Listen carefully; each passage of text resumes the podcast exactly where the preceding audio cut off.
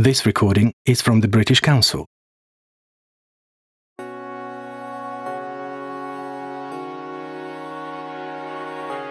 Today, we're looking at the darker side of literature with two books about not-so-happy families.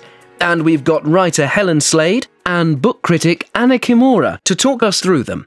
First up, we're looking at Her Mother's Daughter by Alice Fitzgerald, a novel written from two points of view, one of a child and the other of her very troubled mother. Helen, I have to be honest, I found this one hard to read.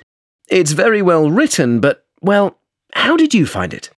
I know what you mean, but I literally couldn't put it down and stayed up till 3 a.m. to finish it. There's something about immersing yourself in a family this flawed, this damaged, that's compelling. You'd never want to be in that family yourself, but that's what reading is about, isn't it? Wearing someone else's shoes for a while without ever having to live their reality. You surprise me. The families in your own books are a million miles away from this one. Yeah, my readers can always be sure they're going to get a happy ending, which you definitely, I don't want to give too much away here, but you definitely don't feel like a happy ending is coming for these characters. OK, so don't mention the ending, but can you just describe for listeners what the book is about? So it's about a family with secrets. The mother has hidden her troubled childhood from her husband and her 2 children, but of course it's shaped her entire personality and how she behaves as a mother and as a wife, which is especially obvious when we're reading the sections told in the child's voice, even though the little girl herself doesn't understand the meaning of everything she's seeing.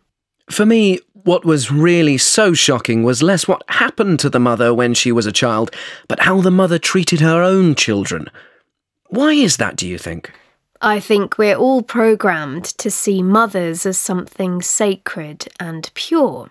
As a child, she was mistreated by her father, and in some ways, we're not that shocked by that, which is a sad thing in itself. And her own mother didn't help her. As a reader, we're less affected by that, I think, because that part of the story is revealed to us in the mother's voice, the adult voice. But the reason the way she treats her own child is so much more shocking is that the child is telling us about it, and we sympathise with her. It's very clever how the author plays on our natural instincts to protect a child. Though we do feel sorry for the mother too, or at least I did. It's hard not to. She's trapped in her own unhappiness. And we're trapped right there with her as the reader.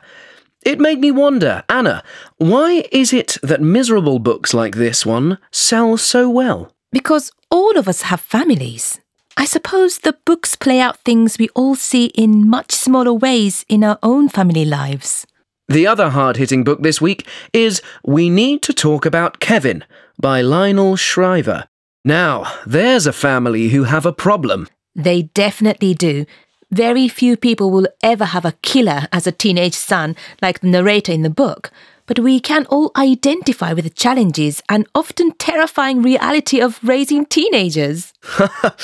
So, can you give us the lowdown on Kevin then, Anna? This book is written from the point of view of the mother. In letters she's writing to her husband, Kevin's father. Again, we shouldn't say too much about the ending, but the way the author uses the letters is very clever. I have to admit, I really enjoyed this book. It's a difficult topic, but it was much easier to read than Her Mother's Daughter. As Helen said before, it's about the voice of the narrator. There's no child's voice, and in this story, the victims in many ways are the adults. Though, of course, Kevin's sister is a victim of her brother's evil.